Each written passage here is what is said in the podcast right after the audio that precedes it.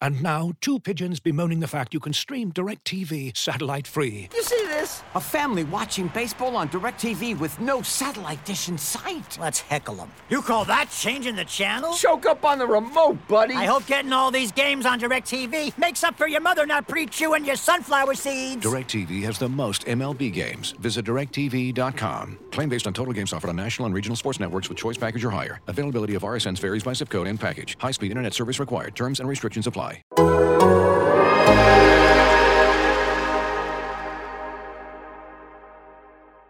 On today's episode of The Glue Guys, we're just going to clean up. We are Matt Damon and Good Will Hunting. We are the janitors here. We're just going to clean up after what just happened.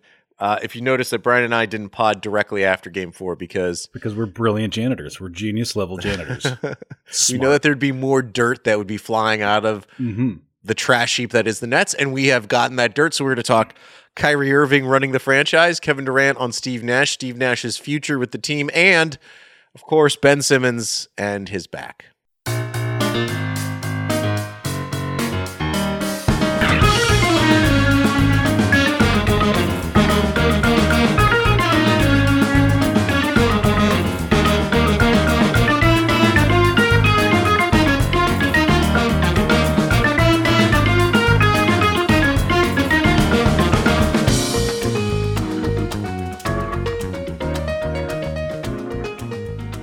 Welcome back to the Glue Guys. This is Mike here. Say hello, Brian. Check us out on Twitter at BK Glue Guys. That's daily.com, The Athletic. Get yourself behind the paywall at theathletic.com slash glue guys. Of subsidiary. Yeah. The New York Times. Give it to me, Michael. The Nets are vacationing. Woo! If you If like you pina- like pina colada. was- came in there. Hey, um, Mike, I feel okay. You know in what it the is? rain. I've after you know we didn't like we said in the intro we didn't pod um strategically didn't pod you know because we already did our first like mega downtrodden down bad big sag uh podcast last week Which I just want to say uh, it was one of our most listened to episodes. huge numbers ever. Yeah. and we appreciate it. I, but I also know that people don't always want us to be sad. Uh, but we were authentically sad I'm after not- game 3 I'm not sad anymore, Mike. You know what? It feels like Oh, you I feel know, great? I know we're in Cancun, we're drinking pina coladas. It feels like home. It feels like home to me. It feels like you know the bad things happening to the Nets. That's that's what I know. That's what that's what I was born into. So you know, this feels after two days. It's like you know what? It's just like I'm. It's just back to being an old fashioned Nets fan, baby. Let's go, fire it up. You were born to be a geek. That's if you know right. what I mean. Yeah. Not naming the movie where that's Don't from. name it. Um, Brian, Brian, if you're not for the YouTube, hey, YouTube, we got over a thousand subscribers on YouTube. God bless you Hey, for subscribing. Everyone else should jump in. We have all of our shows plus additional fun content made by our video content coordinator, Des Lombardo. Big shout Uh, out. Brian has some delicious looking pina coladas uh, behind him. I have uh, image of a Cancun. Uh, we're off season vibes, baby. Hey, Huge. no worries. No worries. Nets, Nets are the, the the championship favorites going into next year in my mind, so I'm not worried about it. I did. I do feel like you know Kyrie Irving right now. It's like school's out for summer. He's like, I'm. Thank God, I'm done. I'm done with this for now. You know, everyone's just you know we're all checked out on, on basketball and on life in various states, Mike, depending on where you're at. let me let me do this quick. Uh, checked out when game. What when in the season was Kyrie Irving checked out? October. I think I believe. Great To, I answer. believe to start the season, Mike. I believe. Yeah. Kevin Durant. Um, I it, it happened very late, but it happened in um. No, I don't think he actually ever checked out. But like that last series was um. I, I've it actually for the first time it, it cast some level of doubt in my mind about like oh oh my gosh like um Kevin Durant's like supposed to be the best player in the world and he does he does not look like the he doesn't look he doesn't look better than Jayson Tatum right now. I'll tell you that right now. Yes, and Steve Nash checked out ever. Never checked in, baby. Come on, out to lunch. You- what is the Hotel California? You can Yeah. check in, but you never leave. I'm Yeah, sorry. so, yeah. Um, what a dad joke, just to include the Eagles. Yeah, so we're uh, there's a lot to talk about with this team. I mean, sort of in the wreckage of Game Four, it was really if you hated the Nets, this was peak uh, sort of your time. yeah. It was for the freaks and geeks out there. And honestly, really shout out to the, Nets. Celtics fans who jumped into the like brigaded the YouTube chat last. I mean, we love you guys. I mean, and honestly, like we are holding our L as as solidly with as firm a grip as anyone can possibly hold it now. Like there's just no way to squirm out of this. So like I get it. You know, you gotta you gotta lay it on, and that's what I would do if I were in your position. So you know, that's the way that's the way the world works, Mike. And if we were not authentic podcasters, because that's what we are, we're we're authentic as could be. Um, we are certified fresh. Um, if I was inauthentic, I would do the whole. The series was only decided by 18 points. Before you know, it's the closest sweep in NBA history. If the Nets had only closed out Game One, the entire sort of fabric and the story of the series would have looked completely differently. But if I'm being honest with myself, actually watching the games and not just thinking about margin of victory, the Nets did not deserve to win the series. Uh, in fact, it was the Celtics who uh, Temple of Doom them and ripped out their hearts continually. The Celtics look so much more structured. I mean, the thing is that team has been playing together for a while, even though they have a new coach in there. Um, the t- even though the Celtics didn't look good to start the year, you know they they a lot of people had thought they would be a top three team in the East anyways to begin. I remember you and I. It was like after like the third week of the season, we had like we went in on the Celtics Yeah. saying how awful, like, oh my God, I'm so happy Yeah. that they suck. And I, I think that's what spurred them to what Yeah. happened in this first round. we but went too hard. We had a we we played ourselves, Mike, as they say. before we put this series to bed, what the one thing I do want to ask is like, I brought up that margin of victory thing. If on the scale of a very close series to in a complete embarrassment, in that spectrum, where do you put it? Are you closer to embarrassment or are you closer to, you know, it was a toss up, guys. Yeah. It, it was a couple of bouncing balls either way. It was as Um, as decisive a waxing as you could possibly get with this amount of talent on the team. Like this is like through sh- sheer talent alone, we could we could make these games somewhat close, like to close out the game. Just make our you know impotent last run at at keeping it close. But like throughout the entirety of this series, every time I would look at the scoreboard, the score would just vacillate between us being down four to us being down eleven. It just like was Yes. always in that range. And you know the thing with that happened for the Celtics, which you know sucks and is is good for them, bad for us, is that like Tatum really did become heartbreak kid gunner. Like he just makes like a, a lot of really hard shots, and it's like every tempo shot he strokes, like he auto stroke. Anytime where there's like a change in the wind, it, it good or bad, he'll he stops bleeding and he adds to bloodletting when when necessary. So he's like uh he's really good. It just happened for him. He's he's that guy for He's sure. 100%. yeah. That'd be. Um, and you talked about Kevin Durant. You know, I think we need like a whole eight part series on Kevin Durant this offseason because we're going to have a lot of fun offseason content for you all, which is why you should subscribe to the YouTube, subscribe to the podcast if you're just listening to us for the first time. Don't I miss. guess. Don't miss it. Um, you brought up maybe it altered your thinking on Kevin Durant's sort of what he will provide for this team. Do you actually think that? Like, do you think something tangibly changed in the ceiling of Kevin Durant in what you saw in this series over what you expected to see? So uh, this is, I think what it did is we've talked often talked about this um, the the religion of bucket getting that KD uh, and and Kyrie ascribe to, and it's it's a glorious it's a glorious religion, and um, you know it's pure. It's, purest. A, it's a pure. the purest it's pure. of all the religions. But the thing is, it's like when the team is is molded in you know in that ideology, you start to really um, get excited for, or just like basically you're you you look for hard shots. It's like the artistry of the har of the difficult shot becomes something that's like, yeah, we're just making these like incredibly hard shots. Look at these bucket getters, just like against all odds, like making hard shots, and and then you play a, a team like uh, the Celtics, who just you know they don't have. I mean, they've one good offensive. They have Tatum, a great offensive player and then a lot of like very you know above average offensive players and they get a lot of easy buckets. And it's like oh wait like actually you should be optimizing for easier buckets. That that would be better to win the game. It's it's way cooler looking the religion of of bucket getting and hitting incredibly hard fading falling you know everything shots with double coverage and all that stuff.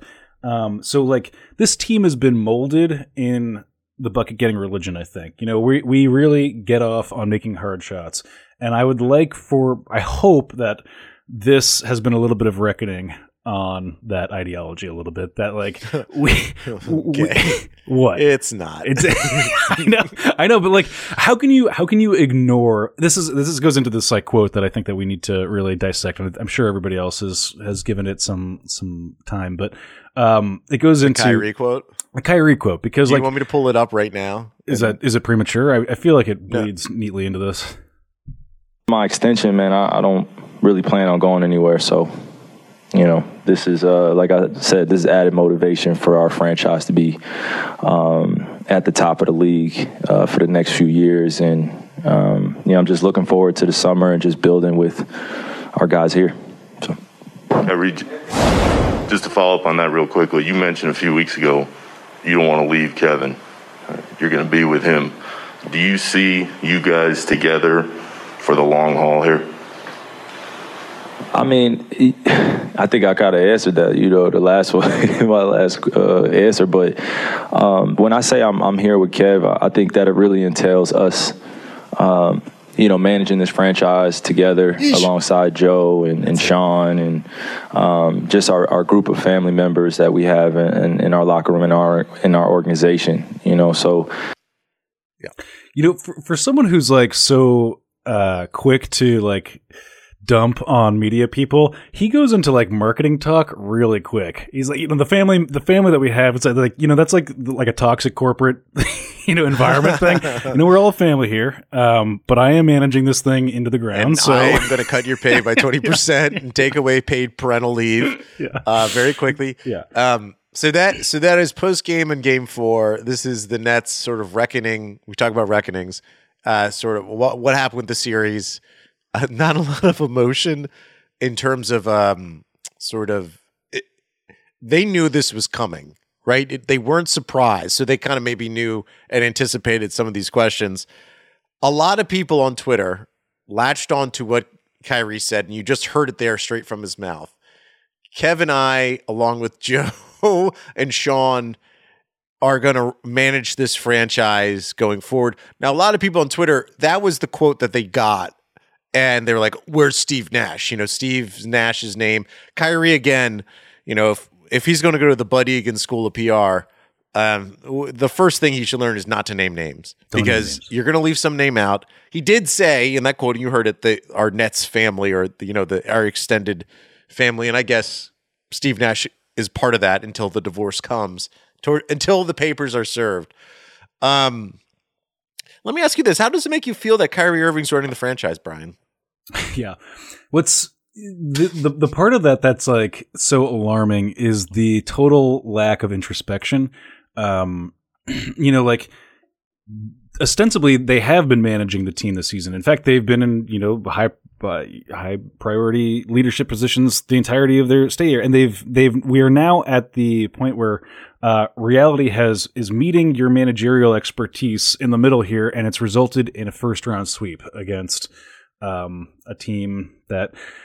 Yeah. Anyways, Waxty. So um, that is like you, you. It's it's a it's a subject you don't want to get into for him. Like, you shouldn't want to be like, yeah, I'm con- going to continue to manage this thing uh, into the ground because the results just now of you managing it were quite bad. So it's just like it's a bury the lead type. Of you want to bury that lead. Um, so, anyways, it's alarming for a lot of reasons. It just it just belies a lack of understanding of what went on this season for me. It's and and it means that it's going to be endemic and it's going to continue on into the foreseeable future, Mike. And that's why we're drinking pina coladas, baby, because that's you know not my problem.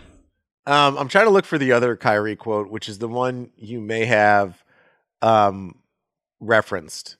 Uh, this is what he said. I don't know if, if after game three he first addressed it or game four, but this is after game four. Kyrie Irving says, Kyrie Irving says he thinks, quote, it's important when you can start to build as a team in October. Adds that it's important that everyone has each other's backs. There are a few quotes like this from Kyrie Irving, and he did somewhat address there's other ones where he kind of addressed his own role in the lack of team building that happened in October. This will be the one sort of like angry guy segment Mhm. of the thing. You, you know, everyone knows what, what I'm about to say. He made a choice not to be there, right? Like he, he made a choice not to get the vaccine, which meant that he was not going to be there at the beginning of the season. which led to James Harden not wanting to be here, which led to the Ben Simmons trade, which is looking worse and worse by every tweet of Shams Charania and Jake Fisher and Adrian Wojnarowski, right? So when the book of this team, this dynasty that almost unless if they unless if the management of Kyrie Irving dramatically changes around the team, you know, this is heading towards possibly one of the gr- one of the greatest sort of lost dynasties in NBA history. Um, no team this talented has been this bad so far in the playoffs. Um, so hey, w- w- what a great moment. Um, now I do want to ask you to te- to test the veracity of Kyrie's tweet or his his comment. Do you think the Nets view him as a co-partner with Kevin Durant as quote unquote running the organization?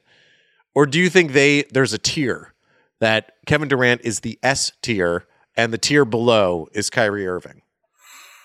I think right now the situation that they might be in, and this is me just you know reading way between the lines. You know, there's there's a couple of uh, reckonings going on here, right? Like um, the extent to which the Steve Nash hire um, can be attributed to Kevin Durant is unknowable, right? But there's a lot of hearsay about it being a pretty direct one to one. Like KD pretty much advocated for the Steve Nash hire. Um, and I think like when we look at the Steve Nash hire, it's again we we've attributed this I think correctly to the like, he's like a good a function high functioning yes man, a good politician, but he's there ultimately to placate the will of the star players on the team.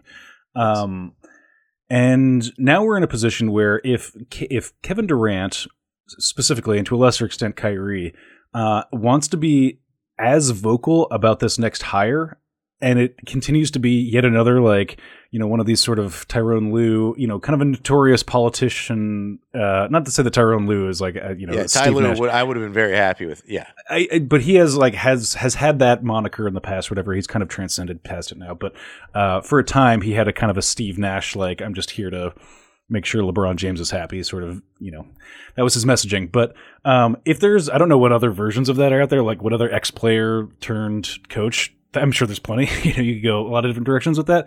Um, if we get another one of those hires, I'll be very concerned about the future because it means that um, Kevin Durant either through like legitimate means of just being like, you know, I've earned the respect of, you know, decision making. This one didn't work out, but like that doesn't mean I don't get to have another vote going forward. It could be that they honestly respect his opinion, or it could just mean that they're being held hostage by the star power on this team and and fear um, their wrath if they put in a, a coach or any other managerial position who might actually push back on any of their many demands that happen over the course of a season. So that's the, the the thing is like Kevin Durant doesn't actually make a lot of demands.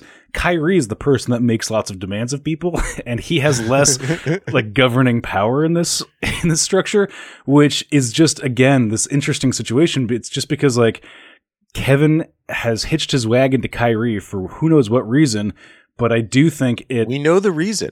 the religion it's the of religion getting. of it's the religion it's of the religion of bucket getting. It's it's Kevin Durant is such, and I mean this as like a compliment and a curse. He is such praise at the altar of bucket getting. He so values the a, a player's ability to hit a shot that like a guy like Kyrie, like I'm sure Kyrie's like pretty fun to be around in person. Maybe I don't know. It seems like people really like him. Like I'm, in I'm so, person, dude. I'm so tired of this. You know what it takes to have people like like publicly like shit on you. dislike you. yeah, it takes a lot. Yeah. It takes a lot. Like I work with a lot of people at the Athletic, and honestly, there's not, there's really no one I dislike. Uh, Let's Like, hear it, Mike. Air it out. Air out that dirty laundry. Here, let me get the let me get the slack out real quick. No, but and so but Kevin Durant is so blinded by skill that he he said it before, like when he when Kyrie and him first joined the team, and people were asking about like remember because coming off of Kyrie leaving Boston, I don't know if people remember was pretty dramatic. He had told Boston fans that he was going to be there long term. And then slowly over that season, he became more and more distant to where he had another ugly playoff series against the Bucks, which leads to him coming to Brooklyn. And so there was all, all these questions when they signed of like, what are, you know, why would you want to play with Kyrie Irving essentially? And Durant says, Kyrie's an artist. And with an artist, you have to let them do the thing that they do and kind of leave them alone. It's like That- what, it's like Putin says. You know, sometimes artists they wake up in a good mood and they paint. You know, that's the Does Putin say that, that? was a Putin thing. He's he's talking about hackers. He's like hackers are like artists. Uh. Sometimes sometimes they wake up in a good mood and they paint. Well, yeah. that's a pretty good quote. It's Pretty good, right? Yeah, that's pretty good. Good for him. Um, but so Kevin Durant, this is who he is. Like he values the bucket getting. There was a moment in Game Four. It was at the end of the game when the Nets were trying to, you know, make that comeback, and we talked about sort of the difficulty of shots. Uh, Kyrie is driving to the bucket. And he does the thing that James Harden did does a thousand times a game. He drove to the bucket and flung his head back as if he got fouled, and then puts up a layup. Now he didn't get the call, but like it stood out to me in that moment because him and Durant so rarely try to get fouled. They so rarely act like they do get fouled. I mean, Durant does it more than Kyrie. Kyrie, it's his mission not to. Um, they are both, they pray at the altar of bucket getting. And, you know, people ask, why would Kevin Durant hitch his wagon to Kyrie? It's because he he sees and respects that game. And he believes that having those two together with actual real role players around them will equal a championship. But that's at least what he believed going into Brooklyn. I wonder what it means going out. You brought up coaching, okay? And I eh, immediately after the series, it was my thought that like, hey, Steve Nash is done. You don't get swept in the first round of the playoffs with Kevin Durant and Kyrie Irving, regardless the, the circumstances, and get to come back and be head coach in the NBA. You know, it's a very rare circumstance. But of course, Kevin Durant and Steve Nash were asked about this. This is Kevin Durant with a pretty great reaction when he's asked about the, the question itself. Just to be clear, do you think that Steve is still the right guy to lead this group? I mean, come on, man. Like, yeah, like Steve has been dealt a crazy hand the last two years. Like, he been had to deal with so much stuff as a head coach, first time coach, and trades, injuries, you know, COVID, just a lot of stuff he had to deal with. And uh, I'm proud of how he just focused on his passion for us. And um, you know, we all, you know, continue to keep developing over the summer and see what happens. So that's what, and they asked Steve Nash if he wanted to be back, and he says, "Yeah, I love coaching and all this stuff." You do you heard the quotes? Does it change your opinion of what's may happen? With, so my opinion is still that Steve Nash is going to be fired at some point. He's going to be let go because I don't think it just in the history of the NBA, you don't get to survive a sweep in the first round. Guys like Doc Rivers are fired. You know, Doc lost being up 3 1, which is a little bit different. It's almost worse losing 3 1 than losing in a sweep. But um, I, you know, I think Steve Nash is gone. What do you think? I, I Pina colada. yeah, I'm just thinking about those pina coladas. Um, I yeah, I mean, it seems like an amicable split is one of those things that are that are very much on the table. Um, whatever. I don't know. I mean, like, it, if I were Steve Nash, I would leave. like, why? He's got a million kids. What? What is he? What is he doing out here, struggling like this on a night to night basis? go go have a pina colada. Um, I see him by the way all the time in the neighborhood. He's run. He runs like a maniac. Okay, that's how he keeps it very trim. Just like run it constantly. Maybe he should be crunching film. Yeah, You know what I want? I want fat Steve Nash. Yeah. I want. You know how Colin? Uh, you didn't see the new Batman movie, but Colin Farrell plays the Penguin, and they put a bunch of prosthetic makeup on him to make him. It actually looks like Charles Grodin. You know the actor Charles Grodin. Mm. Sure. Um, he was in Midnight Run. He look fat Colin Farrell equals. oh, This is for Des Lombardo. Charles Grodin. I want Steve Nash to get like a plump Stan Van Gundy because that means I know that he's crunching tape. I don't want him to be fit. I want him to be. I don't want him running around that Tony part of Brooklyn of which you live, the elite area of Brooklyn where Brian lives Doxed. and commands his empire. Incredibly doxed. Um, I want, I want, I want to, I want fat, I want Steve Nash to come back like fat Chris Hemsworth in Endgame, Marvel's Endgame. You know, All I'm thinking about now is like, is it appropriate to have actors wear fat suits anymore? You know, like, are we, you know, because because if you're an obese actor, like, where the, where are your parts? You know, where are your parts coming from? should they be authentically fat or I think so. If you're an overweight actor, can you wear a skinny suit? You know, no, you're just you're getting you know pushed further and further into the margins. There's only so many roles Paul Giamatti can play, man. There's like He'd be a great penguin though. They missed out. They he was he was Rhino in the very well forgotten Amazing Spider-Man Is that uh, true? led by Andrew. I'm pretty sure I've never seen Paul the movies. Giamatti.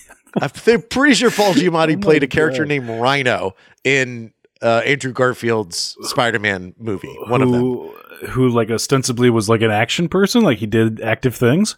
He wasn't just a slovenly like Just- stay like a, a Just wearing nebbish a wig and yelling at people. a nebbish comic Uh, book enthusiast who happened to be named Brown. um, sorry, I'm just thinking of like I'm thinking of Sideways and yeah, Yeah, I- So- I- yeah, classic. Yeah. yeah, it always makes me laugh. Um, the yeah, so you know, there's not a loud declaration. I, I just don't think you get to survive a sweep. You don't. He he hasn't done anything to deserve to survive a sweep. The idea of Steve Nash. So like the only thing that's keeping him alive, you know what Kevin Durant referenced there, and Durant isn't. He hasn't. I'm guarantee he hasn't like. Of course he wouldn't say yes. Steve should be fired in that press conference. The thing that Kevin Durant referenced within that is the thing that we continually reference as the only good thing Steve Nash we know that he does. It's personality and passion, right? Like he he must be a nice guy. They must really like playing for him in that way. This is the problem with our team. We got a lot of nice guys. Everyone likes. We got a lot. A lot. Everyone's just glad handing. But also everyone hates them. yeah, I think. I think we get we get like a team of mean girls is what we got, man. Um, and I just think so. Kevin Durant early in his career had Scott Brooks, and Kevin Durant defended Scott Brooks for years and years and years. Scott Brooks used to be the poster boy for like inefficient coaching, right? I do think part of Kevin Durant's DNA, even though we know what happened with Kenny Atkinson, is like he's not he's not like LeBron. LeBron looks at coaches and blames them. I think Kevin Durant looks at coaches and thinks, "Oh, you know, they're trying, right? They're trying to do the best job that they can." I just go back to the fact that it doesn't feel like we gain any tangible advantage by having Steve Nash as our coach. There's no sort of strategic advantage, there's no substitution advantage, there's no timeout advantage from Steve Nash, and it feels like even though, you know, I've joked about Coach K, I'm I'm throwing the Coach K hat out there. I just want to be first out there for when it happens. People have brought out Jay Wright. Um, even so, I would like Frank Vogel. like honestly, feels pretty good to me because I know at least with Frank Vogel, like I'm going to get some defensive structure, and he's obviously won a championship, but he's been a good coach in the NBA. Like, give me something that I know I can like attach myself to, as opposed to Steve Nash, where it's just like, hey, he's a great guy. You know, hey, he's a sweetheart of a gentleman. And uh, he's a he's the Colin Firth of coaching. You know what I mean? Just like a solid rom com lead. You know, not offensive. He- No, I, I want know, someone surly with an, an expansive wine cellar, Mike. I want the Gene Hackman. Uh, oh, you want No, no, I don't. I'm just, but I'm just saying, like those those type of those elements to a personality. It's what we need a little bit right now. We need people who are willing to get in a fight about things not going well. That's what I would like. That's what I would Well, like. I brought up Jeff Van Gundy as like the guy. What Jeff Van Gundy was like with the Knicks, but like you, this guy. The, the problem with Steve Nash is that like nothing feels pressing for him. Yeah. He's very much into process, and he is such a smart sort of basketball person that I think he mm-hmm. even realizes like how much structure could I really provide these guys? We should focus on getting them comfortable. Where you need like a grinder who, yeah, doesn't you don't want him to piss off the star players, but you need someone who like just sweats every night thinking about the way that they can improve this team. Steve Nash feels like more of like, you know, it, it just that he's like kind of like a camp counselor a hmm. little bit, a little camp counselor. Anyways, let's do this quick break. Coming back. Hey, Ben Simmons. Oh, Let's talk about Ben okay, Simmons. let's do it.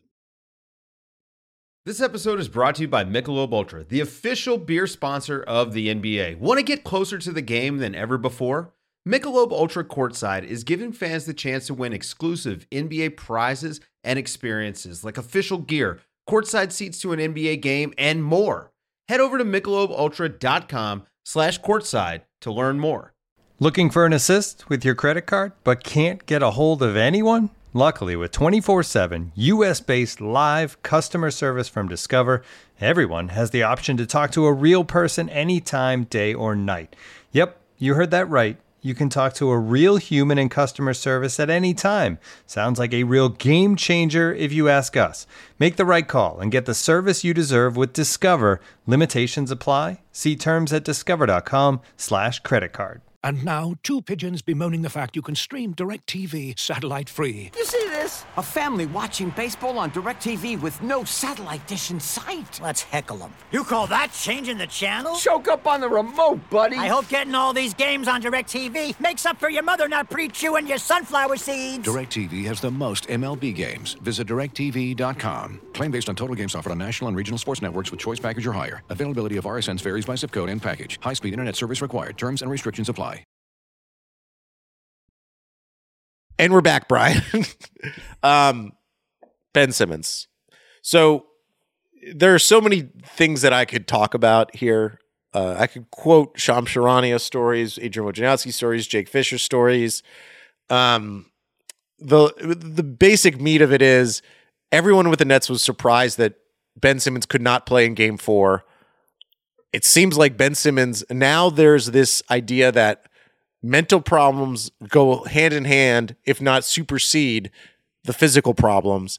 And that something that you and I talked about on this very show a month ago, if not further back, that mental issues, stress, not mental issues, but stress can lead to back pain. It can be and that is literally being reported. I credit you, Brian. Oh, that is your take. Wow. I was too Um, afraid. You know, I credit you for giving me the or for having the courage to take the take and then actually put it into the universe because because I I didn't want to use it. But then It's your take. yeah, it's your take. I appreciate It's you. your authentically your take. You're the back expert. Um, I don't know. Uh, I was almost. I was ju- in in artful honesty. Like I was gonna say. I was gonna declare to the people of our pod that I would not talk about Ben Simmons all off season, just because until I see him put on the Nets uniform and dribble the ball on the floor during a regular season game, I you know he's not a reality. I don't think but it's I don't think it's technically off season yet. We're in limbo because the season isn't over, so it's not the off season. Okay, so we're just we're just not playing. That's all. Well, I did see. I think Alex Schiffer or Matt Brooks tweeted out that the Nets could technically start making trades now with other teams that are not in the playoffs. Really, is that true? Yeah. So That maybe we get a Ben weird Simmons trade in the disadvantage playoffs. for. Huh, interesting. Well, yeah, but the playoff teams they don't care because what they you know what are they going to do? But um, Got it. Losers. uh, yeah, we're getting ahead of the game. Um, so you, I'm sure you've read some of the reporting. Do you feel worse? Do you feel worse, dude i Ben i don't know why like i don't have ben simmons isn't in my he's not my rolodex yet okay like i don't have his number he's not i'm not really considering him going forward like he is a i think we also need to like recognize like he's a very damaged asset right now like there's in a many many many ways damaged asset and um so yeah, it's a weird. We're in a weird spot right now because uh, I, I don't, you know, I don't know what the future holds for this guy in any of the various iterations. Obviously, I would love it. I do think on paper he makes a lot of sense as the often talked about connective tissue between KD and Kyrie, who, as we've talked about, and I think in this series specifically, it was highlighted that they have literally no chemistry together. The the the religion of bucket getting is a singular practice more often than not. You know, it's not a group. It's not a group. Um, you're not doing om chanting with with your friends. You're off by yourself, getting your buckets, um, which they do, and they take turns doing it. But there was no. Um, there was a, a missing piece there. Maybe a James Harden style piece, or now a Ben Simmons style piece um, that can bring it all together. And I think on paper it makes a lot of sense. There's lots of reasons to be interested, intrigued, slash even excited, like about about that particular fit. Um, but again, I just don't know what to what to make of this guy. I have no idea. I have no context. Uh, he, it's like he's like a he's Keyser Söze. He's a notion. You know, he's is he real? Is he not? I don't know. I, I mean, there's a couple of things that I, I feel like I can definitively state now that we've gotten to this point. Now that the season's over and that Simmons never showed up for the Nets. State it, brother. Let it out. A lot of people have blamed Klutch, which is Ben Simmons' agency, for how they've handled the Simmons situation. And I really do think, it, you know, as much as people like to hate on Rich Paul, I'm to guess the way he wants to run his agency, like he doesn't want a, a group of players who don't play basketball. Ultimately, he would love if all of his clients were playing basketball. So people have been attributing the reason why Ben Simmons has been so mysterious and not, you know, being out there on the floor to Klutch. It's all Ben Simmons, right? Good and bad, it's all Ben Simmons. I guarantee Ben Simmons was telling the Nets, we've had some reporting of this, I want to play and I'm going to work to get back to play. And I guarantee he's telling Rich Paul and the rest of Klutch, I want to play basketball. I'll work my way back to play basketball. I want to play for the Nets. He may be saying all of those things, um, and yet they are all continually seemingly surprised by the fact that Ben Simmons doesn't play. I also think going back to the trade, we had talked about this pre-trade, and I said, you know, I wouldn't make the deal unless if I got really good intel from probably Klutch, but any other sources that I knew that if we if the Nets traded for Ben Simmons that he would come back and play. Now at that time we had no clue about this back injury, right? This back injury maybe didn't exist and maybe it's never existed because we can get into the whole medical situation of that of the uh, because typically stress doesn't I don't know if it causes herniated discs and that's what we were told his back was. But I could be wrong. But going back to the trade, I think it's obvious there was a ton of pressure on Sean Marks to make some kind of deal. I think it was reported either in Jake Fisher or Adrian Wojnarowski that the Nets essentially knew um, that if if Harden lasted past the deadline, that he wouldn't play for the team. That like he basically was just going to sit out, which is a crazy thing for him to. If he had done that, he would become the biggest villain in NBA history, just about.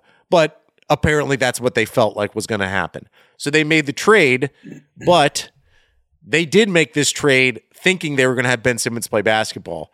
Probably because Rich Paul told them that he that Simmons would, and Simmons didn't. So Sean Marks was played for a mark. Mm. First it. time that's ever been said. Got him. You know, and and the Nets, you know, are look look completely foolish. Can I say something? Um, so I'm looking at the the new. So there's an opt out of the existing CBA uh, that has to be um, uh, provided notice for by December fifteenth, twenty twenty two. I can't imagine a world in which the league ownership doesn't opt out of the CBA. The fact that this we're in a situation right now where players are not playing the amount of games that they're not playing is there, like something fundamentally needs to happen. So this this is all a roundabout way of going into the fact that um, you know Ben Simmons is uh, using legal levers to try to pry twenty million dollars out of the 76ers. Um, conspiracy. Put on your. Do you have your tinfoil handy? I'm ready for it because I didn't want to. Yeah, I wanted to hear your full take on this. So, um, I haven't gone deep into this, and it's you know this is why I have a tinfoil hat on and not you know my my legal pad um, on my head like a like a lawyer would would wear a, a legal pad on their head.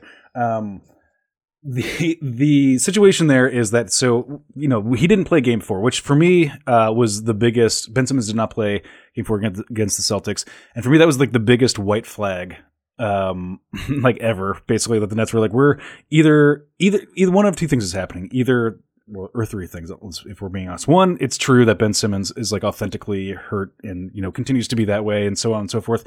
And that that one extra day meant a big that was transformative which okay i don't know um the other is that the Nets were like, this makes no sense. Here's the white flag. We're to get swept anyways, probably even with you. So let's not like put it in any risk and like also just have you risk the humiliation of your, your one game you played this season being in an exit, uh, an exiting fourth, um, fourth game of the first, uh, round. Uh, and then the third, and this is where the tinfoil is going to come in handy, Mike, is that, uh, it looks better in your legal case if you don't play that game. And I think it's very possible that if you're factoring in, it could it doesn't have to be mutually exclusive. It could be parts of either of those three or all three. Um, that I, I think there is reason to believe that if he's actually trying to pry twenty million dollars out of the Sixers, it looks better uh, if this thing you know goes goes the distance, and there actually needs to be some kind of litigiousness that's that goes beyond just like you know um, going back and forth between league officials.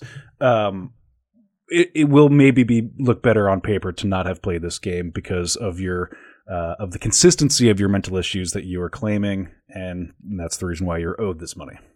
Yeah, I, I mean, I think it's very possible. I mean, it's been talked about a little bit, right? That this continual absence is related back to him trying to get that 20 million back from the Sixers. I just think there's been a change in tone of the reporting from those insiders, the Shams Wojs of the world. That like it feels like before the things that they were getting and the positive stuff they were getting were very much from Klutch and all that stuff.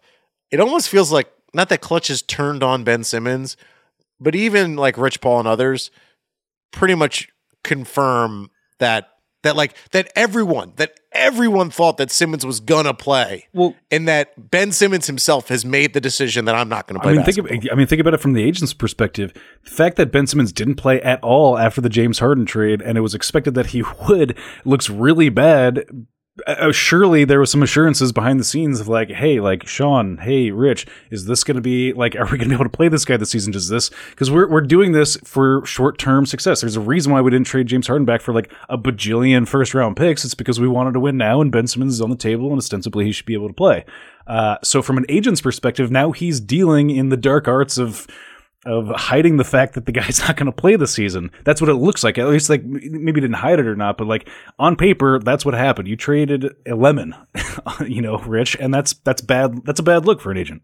Yeah, and and Rich Paul's an extremely smart, extremely smart guy. He's run an incredibly powerful business. But what is going to happen in about four years' time?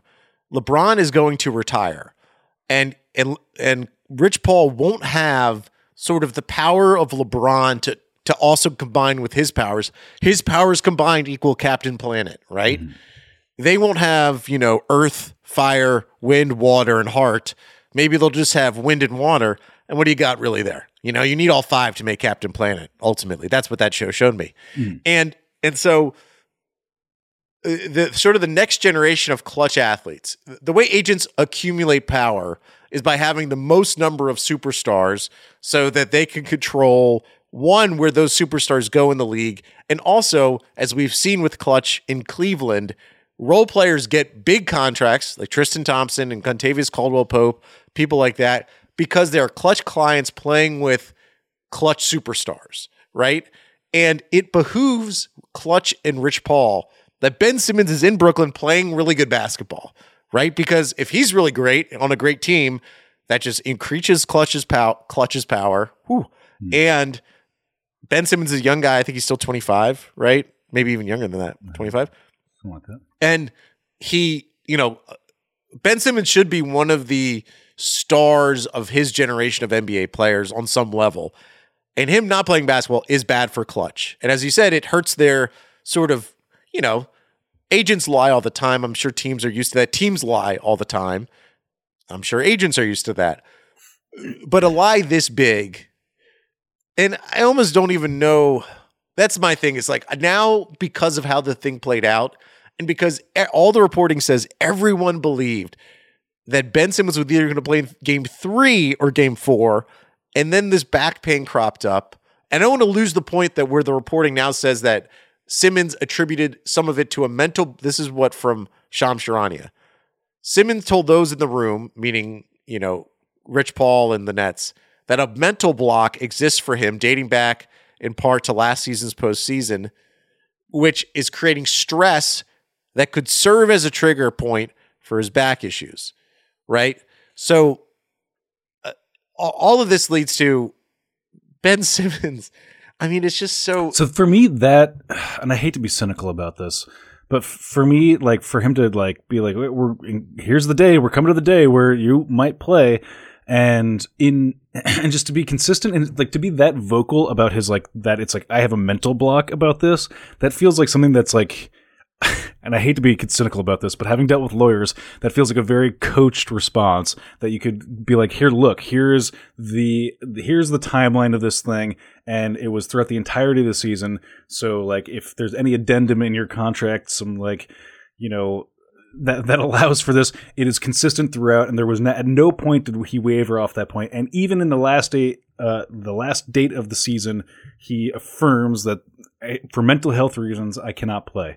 Um, it would just look, it's, if there is a lawyer in the room looking at this, it's very good for that person. I'll say that. So, and you're operating from the belief, the tinfoil belief, right? The theory that this is all part of. I'm just saying it's not worth it to him to, to run out there, lose that, you know, fourth game, even potentially hurt himself. And then also have his case for that twenty million dollars, which I'm sure he wants, look that like be you know have a have a tiny little pinprick in it. Like why not have it just completely sealed up? Yes, and like I'm not trying to disagree with you. I don't know if him not playing helps the case right fully. And and I will I will say this. I think what he is exhibiting is kind of classic someone with mental struggles. Is uh, you know, to be honest, someone who says they will do something. And I will liken it to like going to rehab or you know, saying I'll get a job or I'll quit this certain thing, right? Um, those people who have maybe so his mental struggle is playing basketball now. It's playing in a professional NBA game, right? It's a tough, so it's a tough block to have for his for his particular occupation. That's a tough one. So uh, I, I will not try to get too personal, but there's someone in my life who's a, an addicted gambler. Oh, okay, interesting. And I've heard I'm many times, you know, they will stop gambling, right? And so they'll say, after this moment, I will stop gambling. And so they, you know, everything seems fine. That goal is being headed towards. Maybe they do stop and then they pick up gambling later again. And I'm not saying what Simmons has is an addiction because it's actually the opposite. It's a withdrawal um, from basketball. He's an anti-addiction to basketball. Is, this is some true dime store therapy. I'm loving it. Simmons. This is withdrawal symptoms from a lack Yes. of the epidural that he is, is a, addicted he is to. basketball celibate. Okay, he is he's he is saying because what what he's ultimately doing is he's telling everyone in his life, "I'm fine, I'm excited, I'm ready." Right? Like we heard the quotes in the locker room, like before the Celtics series, and like during the beginning parts of it, was that like Ben Simmons is like Michael Jordan out there, right? Like remember that like like they were the insider sources were saying, plus players were saying that Ben has swagger right? He has this outward confidence about the way he was practicing, and oh my gosh, when he comes back, you know, we're going to be a wrecking ball. Um, Miley Cyrus, great song, but the what Ben Simmons actually did was he told everyone he was going to come back, and then when he had to come back, when it got to that date, he crumbled again. And I so I do think it's like kind of legit for him if he actually I think I mean I think it's authentically he does have mental issues on some level what- related to basketball and performance. Yeah, I'm not saying any of this stuff is mutually exclusive. No, I know you're not. Yeah, yeah. I'm just saying I, I think there's still a belief out there from some that like they're like, oh, these mental issues are fake. Mm-hmm. No, they are legit. Like it's very unusual to operate the way that he's operated. It, it, it like what would the end game be if he never played basketball again? The only reason why he wouldn't play basketball again is because he does have a mental problem with basketball. My fear, as I'm sure every other Nets fan feel, feels, and we'll, we're almost done with the show. We almost wrap it up, but is that when will he ever get over it? You know, and I made a joke on Twitter like the Nets should send him to summer league. It's really not the it's not the worst idea because if if it's simply stepping out onto the floor in an NBA style game, hmm. summer league is a pretty soft landing spot compared to like the start of the season where he would be about the biggest story to start a season. Is Ben Simmons going to play basketball? He really and he loves summer league too. He had that one amazing summer league when he's a rookie. That was the talk of the town, Mike. So yeah, bring him back. So- Anyways, I just I this, my whole entire sort of fear and sort of mo going forward into this offseason because we're going to talk about so much fun stuff. Yeah. I don't know how excited I can get for Ben Simmons playing basketball for the team because like if he has a true mental block about playing, when will like when when's a good time for him to get over that? Bry, tell me. tough tough spot to be in, Mike. But that and so much more. That and so Our much next- more. I think so. We have some really fun stuff coming up. We have. Should we tell people what our idea Yeah, is? We're gonna have an Irish wake. Yeah. For uh, the Nets season, Des Lombardo, our content extraordinaire, he thought of the idea. He's going to be on the show. Other people, other famous voices and friends of the show, huge, are, Matthew are going to McConaughey. contribute. Matthew McConaughey will be there. huge names.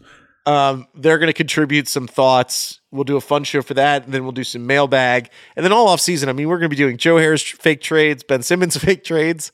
I will be doing that. Um, you know, small ways to fix the team, big ways to fix the team. Um, free agency preview. I think the Nets are probably going to trade that first round pick for something. So we'll do what can they trade that for. Um, there, if you hate the playoffs but love to talk off season, we're here for you. Love that. Love that for us. Mike, at BK Glue Guys. There's a there's a fly. There's a fly coming right for my eyeballs. Coming for for BK Glue Guys on Twitter, discord.gg slash glue guys. Um, that's where the chatting happens. Um, YouTube, smash the subscribe, hammerjack the like button. Um, theathletic.com slash glue guys. Uh, get behind that paywall. Um, and, you know, get yourself a copy of the New York Times on your way to the store. Mike, we're out of here. Say goodbye. Bye. As you've probably heard by now, we've teamed up with BetMGM this season. We'll be using BetMGM lines to make all of our picks, and we'll have special offers for our listeners each week. If you haven't signed up for BetMGM yet, use bonus code The Athletic, and you'll get a one-year subscription to The Athletic, plus up to a $1,500 first bet offer on your first wager with BetMGM. Here's how it works. Download the BetMGM app and sign up using bonus code The Athletic. Make your first deposit of at least $10. Place your first bet on any game and claim your voucher for a one-year subscription to The Athletic. See BetMGM.com for terms. U.S. promotional offers not available in D.C., Mississippi, New York, Nevada, Ontario, or Puerto Rico. Gambling problem? Call 1 800 Gambler. Available in the U.S. Call 877 8 HOPE NY or text HOPE NY 467 369 in New York. Call 1 800 Next Step in Arizona. 1 800 327 5050 in Massachusetts. 1 800 Bets Off in Iowa. 1 800 270 7117 for confidential help in Michigan. 1 800 981 0023 in Puerto Rico. First bet offer for new customers only in partnership with Kansas Crossing Casino and Hotel. Don't forget, if you haven't signed up for BetMGM yet, use bonus code The Athletic, and you'll get a one-year subscription to The Athletic, plus up to a $1,500 first bet offer on your first wager.